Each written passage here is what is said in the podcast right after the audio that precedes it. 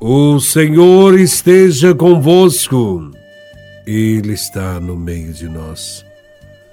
Proclamação do Evangelho de Nosso Senhor Jesus Cristo, segundo São Lucas, capítulo 24, versículos de 46 a 53.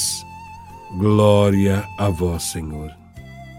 Naquele tempo, Disse Jesus a seus discípulos: Assim está escrito: O Cristo sofrerá e ressuscitará dos mortos ao terceiro dia. E no seu nome serão anunciados a conversão e o perdão dos pecados a todas as nações, começando por Jerusalém. Vós sereis testemunhas de tudo isso. Eu enviarei sobre vós aquele que meu Pai prometeu. Por isso, permanecei na cidade, até que sejais revestidos da força do alto. Então, Jesus levou-os para fora, até perto de Betânia. Ali ergueu as mãos e abençoou-os. Enquanto os abençoava, afastou-se deles e foi levado para o céu. Eles o adoraram. Em seguida, voltaram para Jerusalém com grande alegria e estavam sempre no templo, bendizendo a Deus. Palavra da salvação. Glória a vós, Senhor os discípulos contemplaram Jesus que subiu aos céus.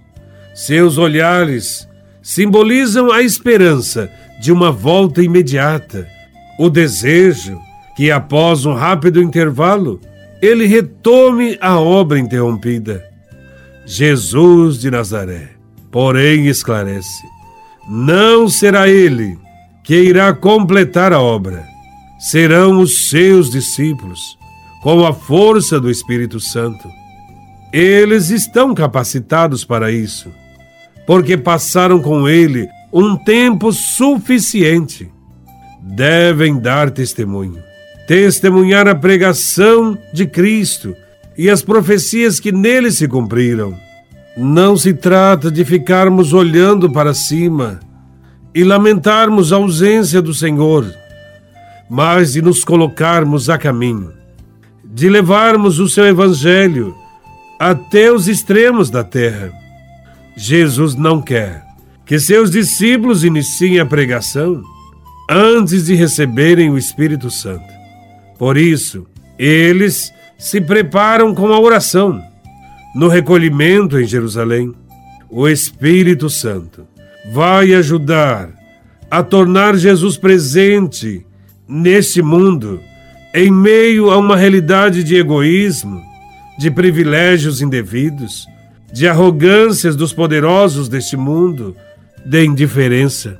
Se quisermos acompanhar Jesus em sua ascensão aos céus, é necessário que não tenhamos medo das adversidades e dos sofrimentos pelos quais Jesus também passou devemos olhar para o céu e também para a terra, isto é, para a comunidade, e darmos provas de nossa fé.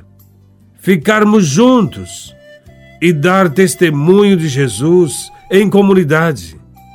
Jesus voltará com certeza, mas esta esperança não deve ser motivo para fugirmos dos problemas deste mundo. De fato, Felizes são aqueles cujos servos o Senhor, ao voltar, encontrar ocupados no trabalho em favor dos irmãos. Ficamos felizes porque o Senhor vai voltar, porque está vivo. E isto também nos inquieta, porque então ele nos cobrará os talentos que nos confiou. Jesus subiu aos céus e esta afirmação quer dizer que ele ressuscitou, que foi glorificado, que entrou na glória de Deus. Por isso, os apóstolos ficaram com grande alegria. Embora não tenham mais Jesus ao seu lado, em forma visível, Jesus não se afastou dos discípulos. Ele está na glória de Deus e pode também estar junto de cada um de nós para sempre. Os discípulos contemplam agora o mundo e tudo o que acontece na vida com os olhos renovados. Tudo para eles tem um sentido. Nada mais lhes causa tristeza, medo, pois sabem que, não obstante todas as misérias do homem, o Senhor está construindo um reino de amor e de paz.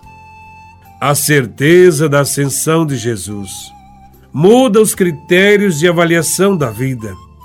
Enquanto os anos passam, o cristão se sente feliz, porque percebe que o dia do encontro definitivo com Deus está se aproximando. Sente-se feliz por ter vivido bem todas as oportunidades que a vida lhe deu. A vida de qualquer seguidor de Jesus deve ajustar-se à vida do seu Mestre, há de trabalhar pelo seu reino, de ressuscitar também e de um dia subir aos céus para se encontrar com Ele definitivamente. Esse é o nosso futuro. O Espírito Santo dará aos discípulos a força necessária para que se tornem um instrumento eficiente para a missão que lhe foi confiada. O discípulo de Jesus ensinará sempre o amor a Deus e o amor aos irmãos, principalmente aos mais pequenos deste mundo. Louvado seja nosso Senhor Jesus Cristo, para sempre seja louvado.